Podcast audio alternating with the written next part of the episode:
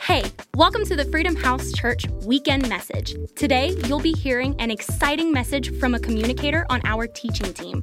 Whether you're just waking up, on your way to work, or going for a relaxing evening walk, we know this message will equip you to experience Christ's freedom today and every day. So enjoy. May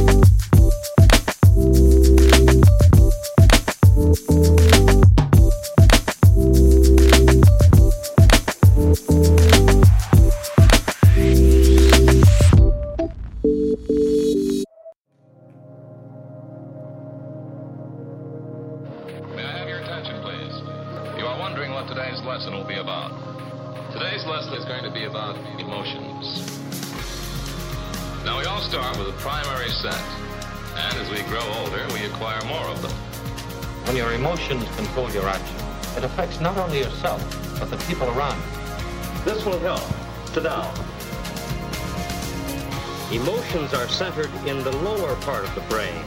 It is complicated, yes, but mysterious no longer. Emotional behavior is largely involuntary. I can't believe that. We have certain basic emotions which are controlled subconsciously. Notice your own emotional reactions. What did you feel? What did you do? Under control, your emotions can make you healthier and happier and improve the lives of people around you. This is pretty clever. That's a rather simplified suggestion of a complex mental process. Central Campus, yeah, come on. Let me hear from you. Good to see everybody. Glad you're here with us. Uh, my name is Michael Singer, and I am the pastor at our Lake Norman campus. Uh, I'm also part of our teaching team. So, if you're unfamiliar with Freedom House, we have three physical locations and we have a teaching team. So, different people will be there speaking in person. Uh, so, I get to be here. I'm typically at Lake Norman, but I get to be here with Central. I love you, Central Campus. You're so great. So, it's, good for me to be back. We also have some people watching live stream. Thanks for joining us. We have people from New Jersey, New York, all the way from North Carolina. They decided to live stream. We have South Carolina, Georgia, Florida, Ohio, Virginia, and Indiana. So y'all give a big hand for the live streamers. All right, so today is a special day. You might have woke up, you didn't know that, but today is a very special day. And the reason why it's special is not just because you're awake in here, but because today is Pastor Penny's birthday. So we are going to do something. She is out of town. Um, she is preaching in another church. And so let me put my passcode in. There we go. We're going to do something for her. We are going to shoot a video and we're going to shout as loud as we can. Now, listen, I already walked up on this platform. Don't make me get off and come down there. We're going to shout loud. If you're live streaming, I want to hear you through the camera shout loud. So here's what we're going to do. On the count of three, and I'm going to do this with my hand, I'm going to put the mic down. Just to give you an idea, I'm gonna do, and then we're gonna shout, all right? Happy birthday, Pastor Penny. Okay, let me get to my video. And if you haven't noticed, this is not my forte, so let's all hope this goes well. Okay, mic is going down, fingers will go up.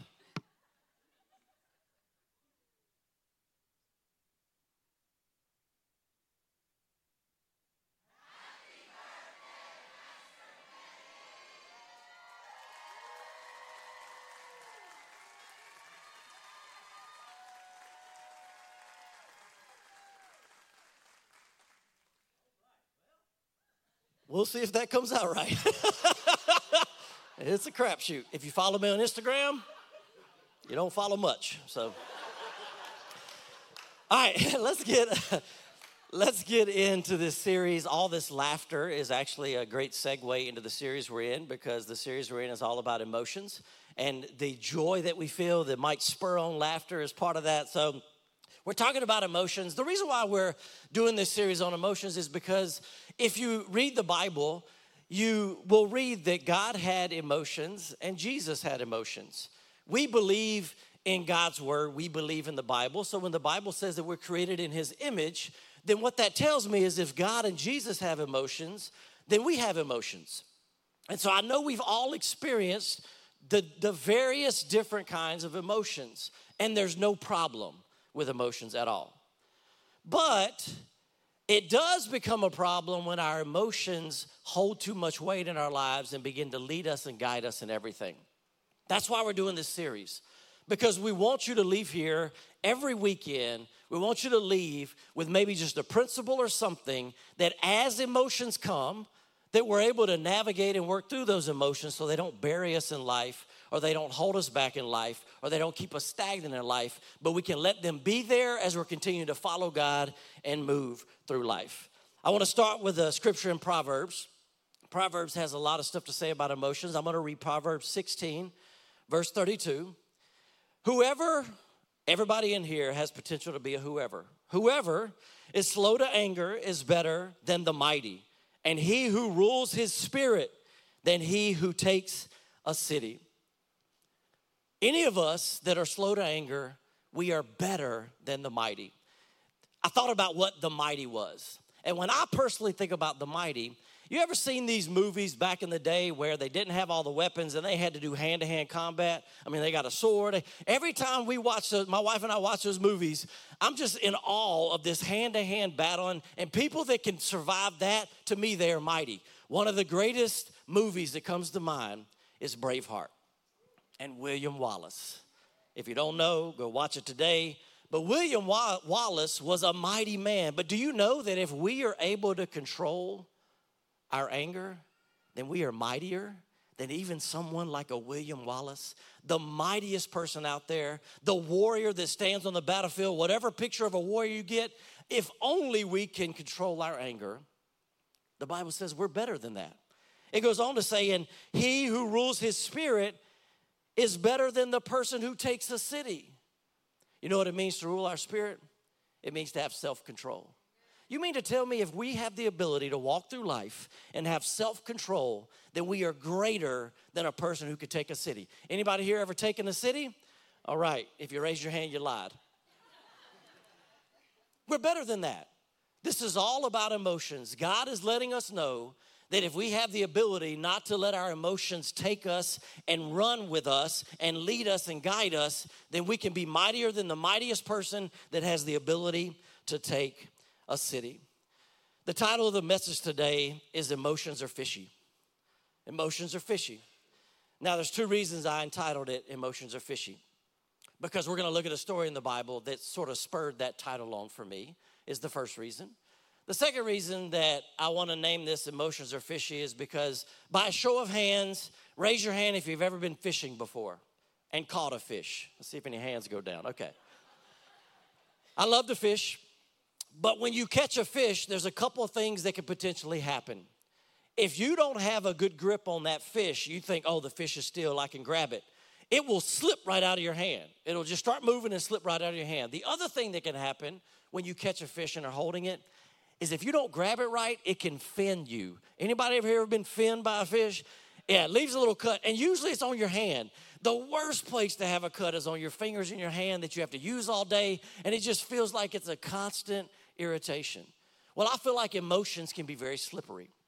They can take us down a slippery slope, just like that fish darting out of our hands. But I think they can also fin us or hurt us or stick us or prick us and leave little wounds in our lives that sit around and they happen over and over again, and we're reminded of that emotions. Emotions are fishy. Here's the main point I want you to leave today with. If you don't remember anything else, remember this Emotions should mark us, not make us. Emotions should mark us, not make us. Now, on my right arm, uh, I have two scars. I love scars. Out of my two arms, this is my favorite arm. And it's because of these two scars that I have. I have one right where my, my hand kind of meets my wrist. Uh, it's kind of a, kind of like a circle, but that scar came when uh, I had uh, a chemical burn that the chemical was eating through my skin to where when I looked at it, I could see the layers of my skin. Thankfully, it killed a lot of the nerve endings, so it didn't feel as bad as it sounds, but I could look and I was, oh my gosh, but I love this scar. It is beautiful. The other scar I have is this long line, like right here on my arm. And I got that scar because I was loading this massive grill into a truck and the grill sat on top of a, uh, like the legs of it was attached to that, but the attachments weren't that great. The grill started sliding as we had it on the truck. I went to grab the grill, and the corner just said, and it just cut me. Now, my wife said I probably should have got stitches. Do you think I got stitches? No, because it left a beautiful scar. What if I was talking with you out in the lobby afterwards and I said, Hey, I got these two scars and I no longer have use of this arm? And you were like, oh my gosh, did it like hit a nerve? Did it hit something that paralyzed your arm? And I'm like, nah, just scars. Or if I had something covered it all up and I said, man, don't don't touch this arm, I got scars. And you were like, oh my gosh, is it real sensitive? Like, does it burn when people touch it? And I'm like, nah, it's just scars. You would walk away from me going, this dude's lost his mind to think that I've, I've lost all mobility and function of this arm just because I have two scars, that's ludicrous. That's crazy. That's nuts. But how often do we do that in our lives when it comes to emotions? Instead of just allowing emotions to mark us like these scars, we allow them to make us. You see, I have scars on my arm, but I still have full function of this arm, and I still use this arm for what it was intended to do. Whenever we allow our emotions to make us instead of mark us, then we begin to get out of our function of what God intended for us to do and be in life. Our emotions should mark us, not make us. We're going to look at a guy today in the Bible that I think from his emotion and how he operates in it, I think he has a lot to share with us and teach us about some principles when we're walking through life and we're wrestling with am I going to allow this emotion to mark me or make me? What do we do? The guy we're going to look at today is a guy by the name of Jonah. He has a book in the Bible. He's what is considered a minor prophet, but he is a prophet. So prophets, they hear from God and they, they say what God said to the people around them. And he has four chapters in his book, and I'm going to give you a brief overview of what happens to Jonah. So Jonah is called by God, and God says, Hey, I have an assignment for you. I need you to go to this place called Nineveh. These people have been very wicked, and I've it's it's come up before me. I've seen it, and they're so wicked, and they have no desire to change that I'm going to destroy them. So, Jonah, I want you to go and tell them that hey, because of their wickedness, they're going to be destroyed. Just give them an idea of what's going on. And then it says Jonah said, "Peace out," and he ran. He got on a boat because he wanted to get away, and the boat was headed to a place called Tarshish. Now, I intentionally said where he was heading because I will no longer say that city name when I read it or when I say it. We will call it Tville. Because if you couldn't tell, I had to really slow down and enunciate to even say Tarshish. So Tville is where he went.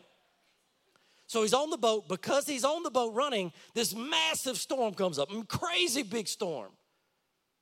And Jonah comes to the, the guys on the, the boat, the ship, and he says, Hey, look, I'm the problem for this. Throw me overboard. You should be good.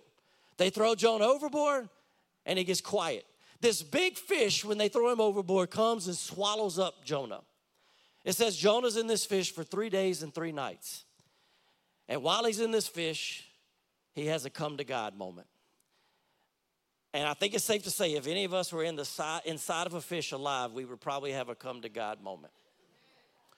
So he, he says, Hey, God, look, I realize I messed up, but I'm willing to do what you've called me to do. So God has the fish vomit him on shore.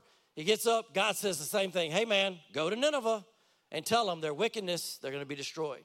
So Jonah goes and he tells everybody in this city.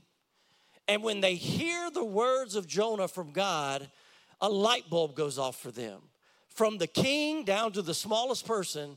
And the king says, we are going to fast and pray. We're going to put sackcloth on ourselves. We're going to put sackcloth on our animals. And we are going to pray to God that He would save us. We're going to repent and just trust and hope and believe we're going to change from our wicked ways and begin to follow God. Hopefully, He will spare us. And you know what? God spared them. God had mercy. He saw their willingness to change, and He decided to change the outcome of their life.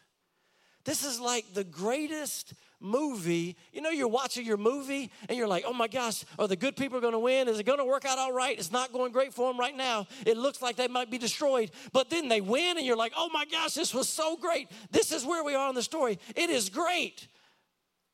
But Jonah doesn't stop here. That was just the end of chapter three. So let's read in chapter four and see what happens after this great thing has happened, after God has shown mercy, let's pick up in chapter 4, and I'm going to start reading in verse 1. Jonah 4, but it displeased Jonah exceedingly.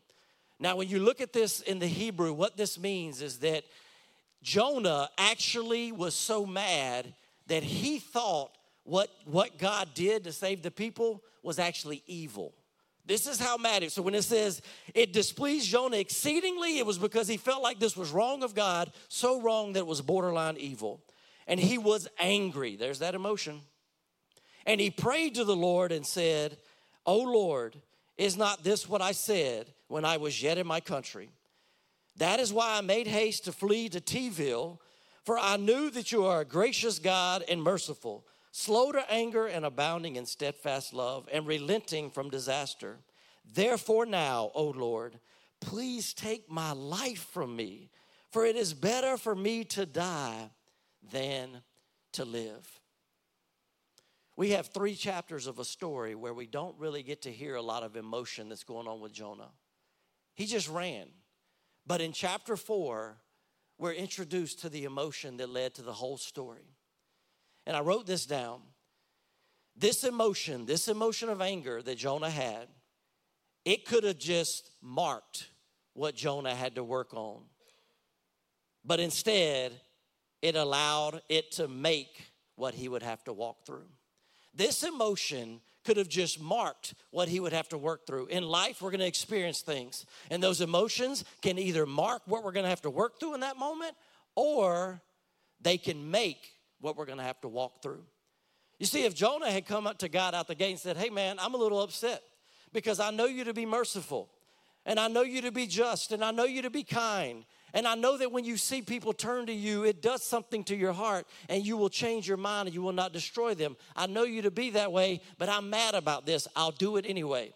He wouldn't have been on the boat. There wouldn't have been a storm. There wouldn't have been a fish. None of that would have happened. But because he's, he allowed, he allowed this anger to make him it led him on a journey that God really never intended for him to be on. So, as we look at Jonah, let's go back. Now that we know the emotion, let's go back and look at the story. Because as we look at this story, I believe we can begin to see what can happen to us if we allow emotions to make us.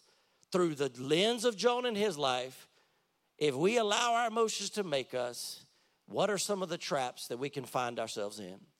Jonah chapter 1, verses 1 through 3, back in the beginning, it said, The word of the Lord came to Jonah, son of Amittai Go to the great city of Nineveh and preach against it, because its wickedness has come up before me. But Jonah ran away from the Lord and headed from Tville. He went down to Joppa, where he found a ship bound for that port. After paying the fare, he went aboard and he sailed for Tville to flee from the Lord.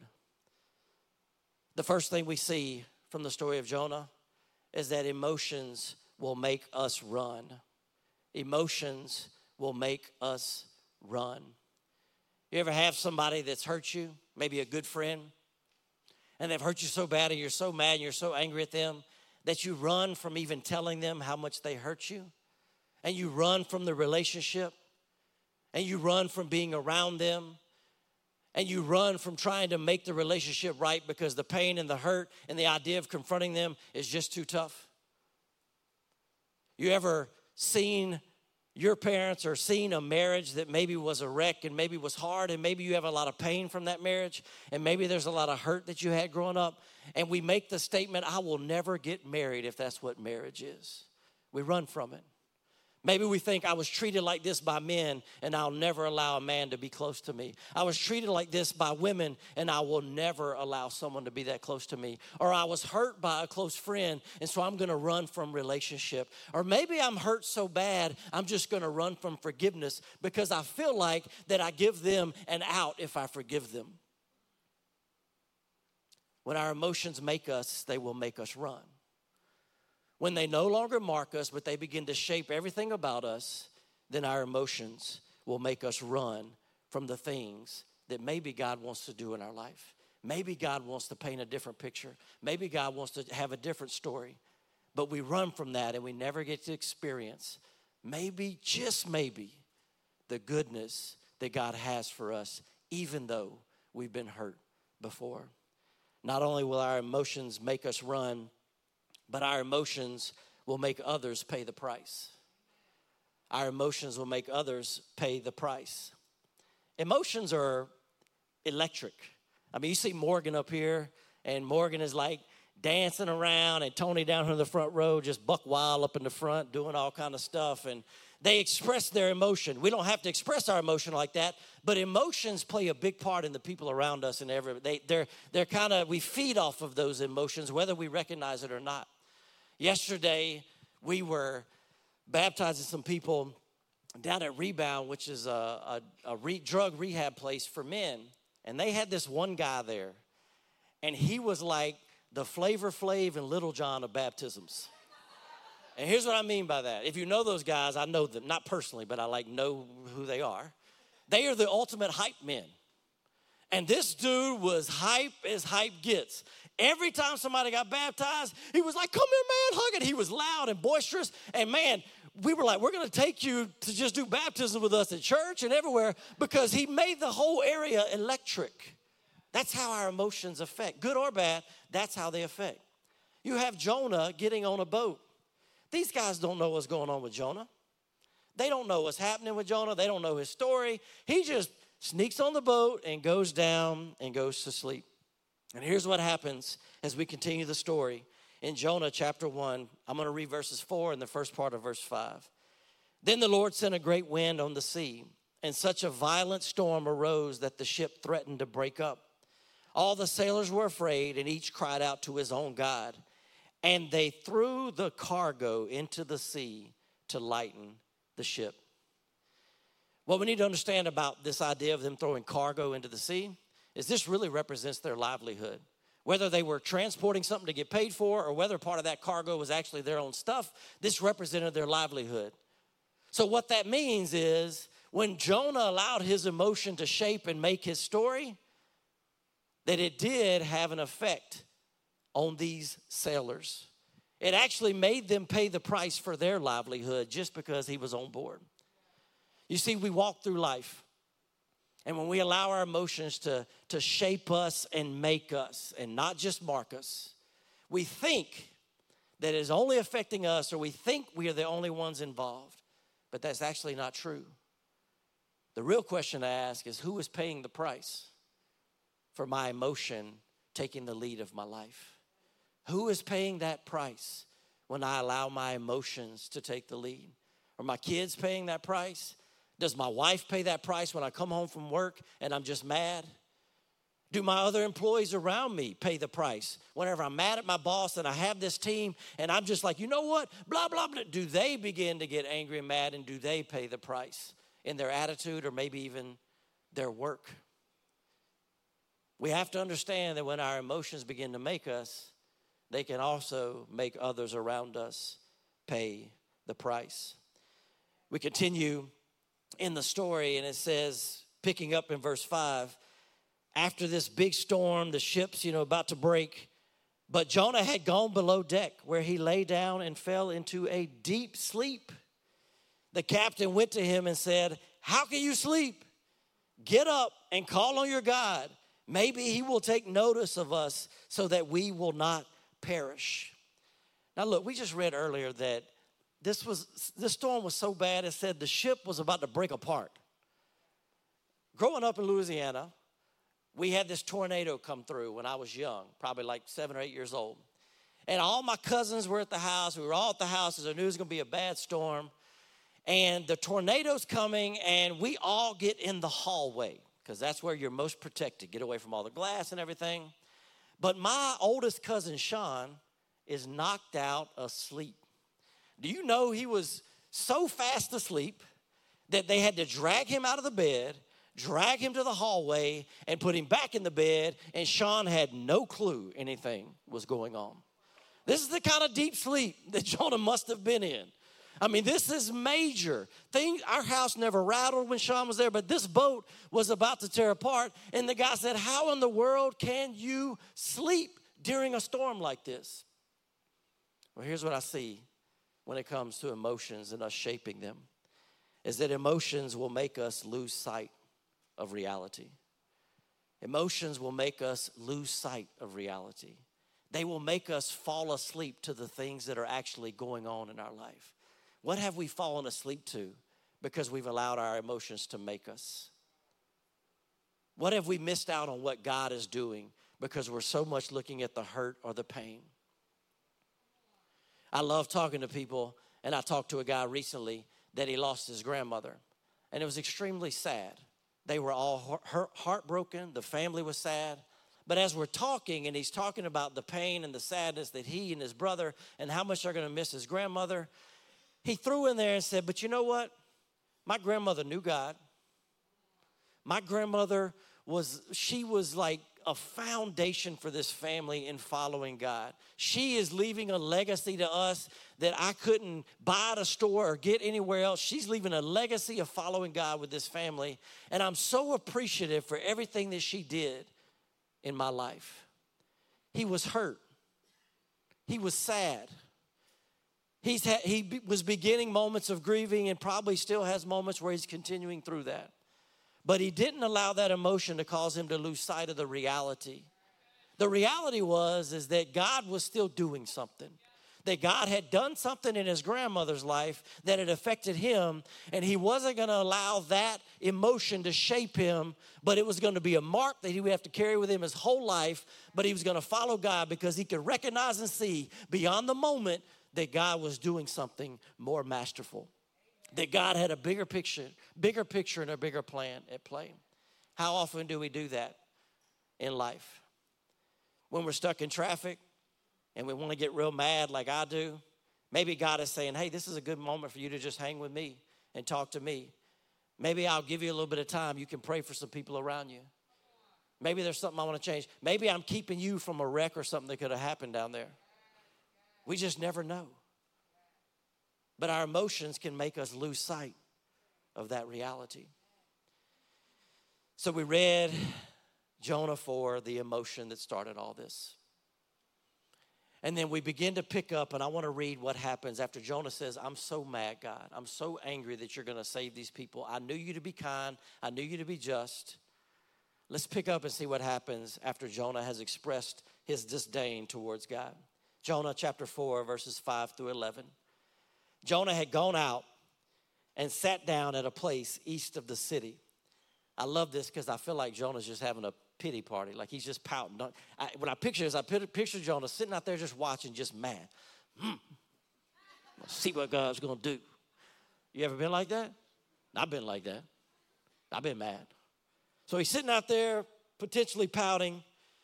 There he made himself a shelter, sat in his shade, and waited to see what would happen to the city. Then the Lord God provided a leafy plant and made it grow up over Jonah to give him shade for his head to ease his discomfort. And Jonah was very happy about the plant. I know what it's like to feel that kind of happiness. When you're in the hot sun and there's some shade, oh my gosh.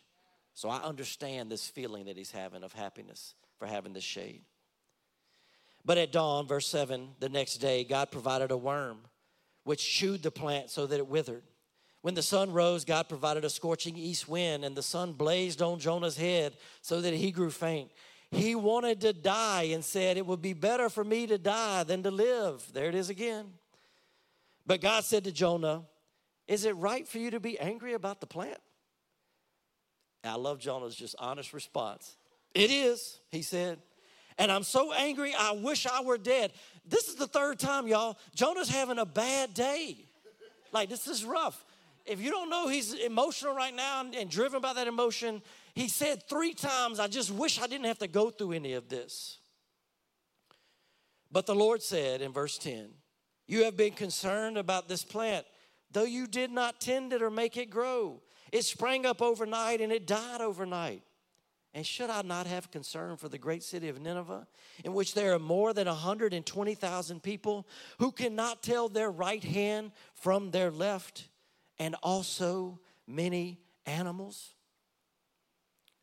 God is saying, Jonah, man, you didn't do jack diddly squat with this plant, but you're so excited and so in love with this plant that you're, it made you so angry that it's gone now. It came up overnight and then it's gone. How in the world do you have the right to be angry that you had no concern at, at making, you had no involvement in, you were just happy with what it provided for you? How can you be so concerned? Then God said, What about me?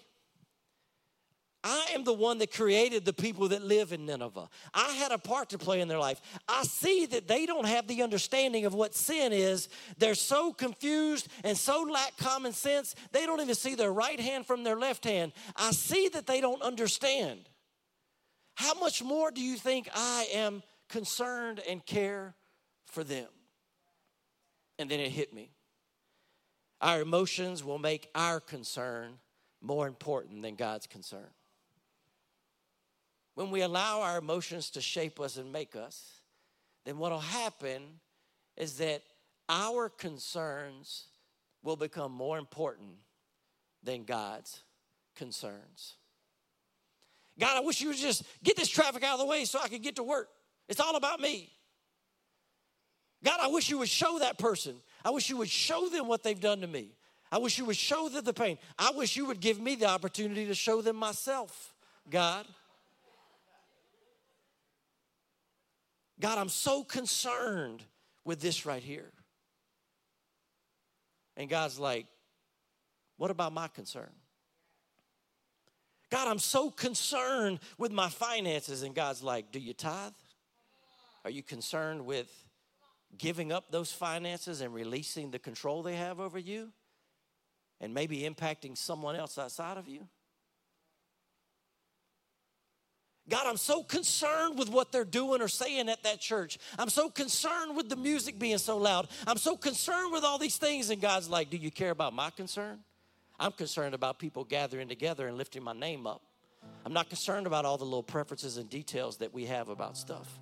I'm concerned about something far bigger. I'm concerned about people's lives being changed.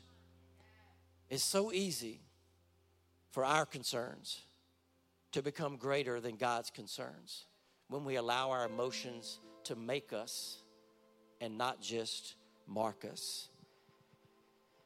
James chapter 1, verses 19 through 20. Verse 19 is something that I, I, say in my head quite often. Verse 20 slapped me in the face when I read it and was very convicting. It says this My dearest brothers and sisters, take this to heart. Be quick to listen, but slow to speak, and be slow to become angry. That's something that I'll say to myself when I find myself getting worked up. But this next part is huge. For human anger is never. You know what that means in Greek? Not ever, never. It is never a legitimate tool to promote God's righteous purpose. I can get angry that I know somebody that doesn't love God I can get angry at that person that doesn't see how much God loves them. I can get angry at that person that's mad at God because they've had hurt and pain in their life, and I want to get them to see that God loves them and that He can change their life. I can get angry at them and express that and say, Why can't you see? Why don't you understand? Why don't you get it? Your life is tearing you apart. It's as obvious as my right hand is from my left hand, but that anger causes me to block God's righteous purpose. I'm not saying that we shouldn't be intentional or have things that get us excited or amped up. But the Bible's clear. It says, be angry, but do not sin. You see, I think the sin is tied into right here is that I block and I don't promote God's righteous purpose when that anger begins to make me and not just mark me. Our emotions were intended to just mark, not make. Are we running? Have our emotions caused us to run? Are our emotions hurting the people around us and making others pay the price? Are our emotions causing us to not see the reality of maybe what God is doing in His bigger picture and bigger scheme of life? Or have I allowed my emotions to make my concerns greater than God's concerns? If you will, stand to your feet with me. And as you stand, I want to read this last scripture. It's in Romans chapter 8, and it's verse 6. It says, For the sense and reason of the flesh is death, but the mindset controlled by the Spirit finds life and peace. My emotions will often cause me to make sense and reason out things. Make sense and reason out maybe how I should respond about something. Make sense and make me reason out the direction I should go or what I should or shouldn't do. But this verse right here says, when I begin to, to make sense and reason, reason from the flesh side of my emotions, then all it does is lead to death. But when my mindset is controlled by the Spirit, it will find life and peace. If you will, close your eyes with me. I just want you to think about what's been controlling your life. Has it just been you and the way you see life and what you want to do? Has it been that sense and reasoning just out of your flesh? And you're just trying to make it through. You're just trying to do different than maybe your dad did, or do different maybe than your mom did, or be different than that person you saw, or not fail at something like they did. Are we just reasoning things out on our own? Or have we given God an opportunity to have a mindset of the Spirit that brings life? Today, you have an opportunity to walk out of here and accept a relationship with God that will allow you to experience the life and have the mindset of the Spirit as you walk through life and give you another option than just trying to do things yourself. Today, if you're here and you want a relationship with God, a real relationship, that doesn't solve everything in a moment, but will change your life so those moments will now have meaning. If you're here and you want that relationship, I'm going to ask you to respond to God if you feel like He's talking to you. And I want you to just right now lift your hand up and you can put it back down. So just put your hand up and put it back down. I see your hands. Now I talked about a lot of a lot of traps we can fall into from Jonah's story when we allow our emotions to make us and not mark us. Was there one of those that stood out to you? Have you been running? Have you begun to notice how people around you are paying the price? Have you maybe feel like you're so wrapped up in the emotion you haven't seen the reality of what God might be doing? Or maybe it's you feel like our concern is greater than his concern.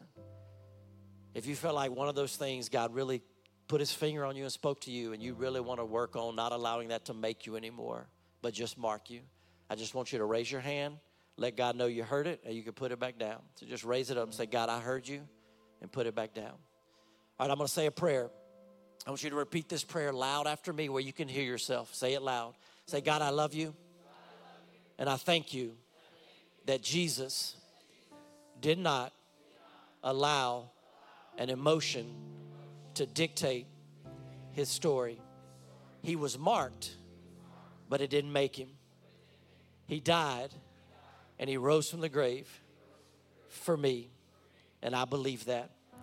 So, God, help me not to allow my emotions to make me anymore. They will only mark me as I follow you. In Jesus' name, amen. Y'all give God a hand clap for those people. Thanks for tuning in. If you enjoyed this message, we encourage you to spread the word. Share with your friends and family on social media and make sure you subscribe to hear a new message every week. Really love the message? Well, we want to hear from you. Make sure to leave us a review below. Want more Freedom House content? Follow us on Instagram at Freedom House and subscribe to Freedom House Church on YouTube. We hope you are equipped to experience all that God has for you this week, and we'll see you for our next Freedom House Church weekend message.